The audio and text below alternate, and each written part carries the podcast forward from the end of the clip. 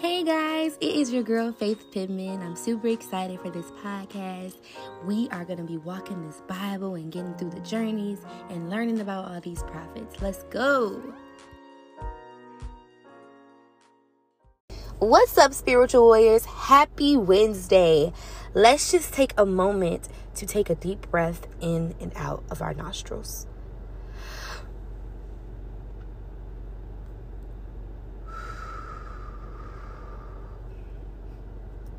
The fact that you were able to do that is just indication that you and I were given a second chance. Whew. Just going to give it up for Jesus real quick because, honey, so undeserving, but yet he gave us another chance, another day, another opportunity to do what we were called to do here on this earth. And that is just a blessing within itself. Now, let's walk this Bible child. We have completed our Samson journey. May he rest in peace. He did what he had to do. He is now going on, and we are moving on to our next bucket of um, food, I guess you can say. So go ahead, buckle up your imaginary seatbelts, get ready for this ride that we are about to take because this book that we are about to drive on into is called First Samuel. And the exact scripture that we're coming from with this text is um, 1 Samuel chapter 1, verses 1 through 8. Oh, what's the name of this episode? I'm so glad you asked, sugar. I'm so glad you asked. the episode is called You Wouldn't Understand If You Never Been Through It. You ever had somebody try to tell you something and you just looking at them like, honey, you don't even know. You never been through this, so don't tell me. like, I have had that happen to me so many times where people will give you advice and it's and it's not um what's the word? It's not to be like bad advice. They're trying their best to help you out, but it's just like you haven't been through it. And you know, they always say the best experience comes from somebody that's been through it. So it's just like it kind of goes over your head because you're like, okay, you don't know how this feels. You don't know what I'm going through. So yeah, I'm glad that you're trying to help me, but in the same sense, you don't understand. All right enough rambling. Let's go and hop into this thing. So, in the beginning of this book, we meet a man by the name of Elkanah. We learned that Elkanah has two boo things, y'all. One by the name of Peninnah, and another named Hannah. Mm. Two of them, y'all. He married to two women. Mm-mm. Couldn't be me. Mm-mm. Now, the Bible informs us that Elkanah was consistent each year, him and his family would travel to Shiloh to worship and sacrifice. Now, quick update Peninnah had children, but for some reason, his other wife, Hannah, was unable to conceive. So during these worship days, Elkanah, the husband of two women, would give portions of meat to Peninnah and her children. But because his wife Hannah didn't have children, he would only give her one portion it's one thing to constantly be going through something, but it's another thing to constantly be reminded by others that you're going through it. Every year, Hannah would experience this. Every year, Peninnah would make fun of her. And each time, Hannah would cry and break down. It just makes me so upset because I can imagine how Hannah is feeling. She's just like, I'm here again. This is happening again.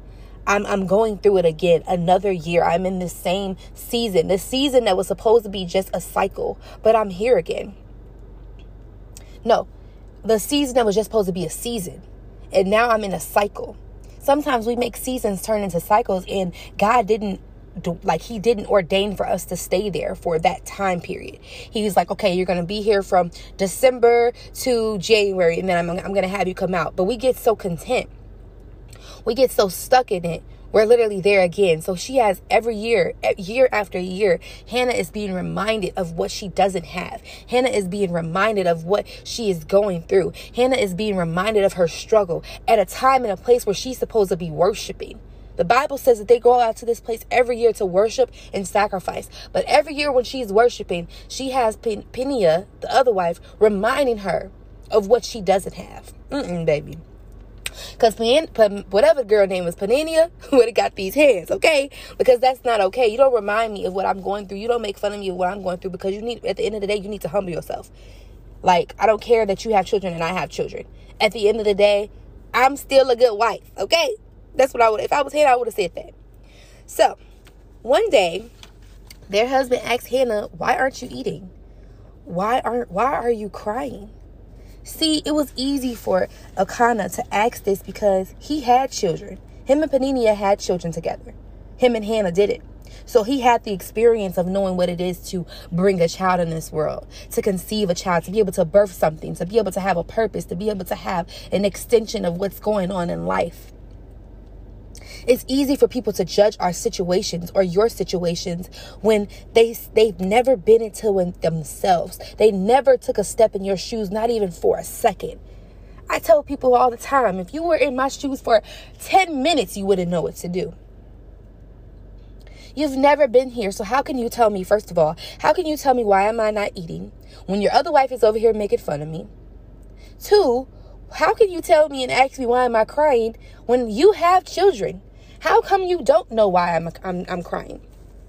That's how I would have been to my husband because, like, for real though, like, how are you asking me this? How come are you? Why why do you think this is okay? And her husband tells tells her, y'all, you have me. Isn't that better than having ten sons? No, cause you got another wife. like, come on now, uh, uh, Elkanah. You have another wife, and you have children. You have options you have other things. I have nothing. You're saying that I have you, but I literally have nothing. Literally, Hannah is in a place of vulnerability. She's in a place where she is broken down so low, where she is constantly being reminded year after year, day after day. I'm sure day after day she was dealing with not having children, but just by watching Peninnah and her children, watching Elkanah, El- Elkanah and Peninnah play with their children, make food for their children, read them bedtime stories. I'm trying to just make this real realistic because we have we have to be able to put ourselves in Hannah's shoes to see exactly what she was going through year after year, day after day. She constantly had to be reminded of what she couldn't produce. Whew. Before you judge somebody, before you say, "Oh, I would have did this," or "Couldn't be me," or I, you should do this, you should do that. You have to take a moment to understand that if you've never been through it, you can never put your mouth on it. If you never know what it feels like not to produce a child, then you can't say anything. If you never know what it feels like to be homeless, then you can't speak on it. If you never know what it feels like to be in a messed up relationship, you cannot speak on it. If you never know what it feels like to not have any money in your bank account. You cannot speak on it. If you never know what it feels like to be unhappy, then you can't speak on it. If you never know what it feels like to lose a loved one that you thought you would never would lose, you cannot speak on it. Sometimes the best thing to do is just sit there and be quiet. Your presence is enough because sometimes in these moments of loss, in these moments of grieving, in this moment of, of figuring out why you don't have the things that you don't have, people will say the wrong stuff and you'll be looking at them like, what? Because that's what happened with Elkanah. He was trying to make her feel better by saying, Hey, listen, baby, you got me. I'm your husband. I, am your everything. I provide and, and, and, pick up for the things that, that, that you don't have. But in, in another in another mind frame, I'm sure Hannah was looking at him like, bro, stop talking to me. You have kids, and I don't, I got you already. And I barely have you because somebody else got you. So stop talking to me and let me just, let me just be here. Let me just sit here and let me talk to God. Because I remember, I just, I just believe in these tears that she was crying every year at Shiloh where they were worshiping. She was depositing something into God, into, into the heavens. Every tear, even though she didn't have the words to be able to form the hurt that she was going through. God knew. God knew what she was going through. So that is it, y'all. I hope you guys have a great Wednesday, and we are back and better come next Wednesday. All right? Bye. Now that I have those spirits built back up, be sure to use these spiritual vitamins, y'all, and walk that Bible. Thank you for tuning in. Be sure to follow me also on Instagram at spiritual underscore vitamins underscore. Again, it's spiritual underscore vitamins underscore. Bye, guys.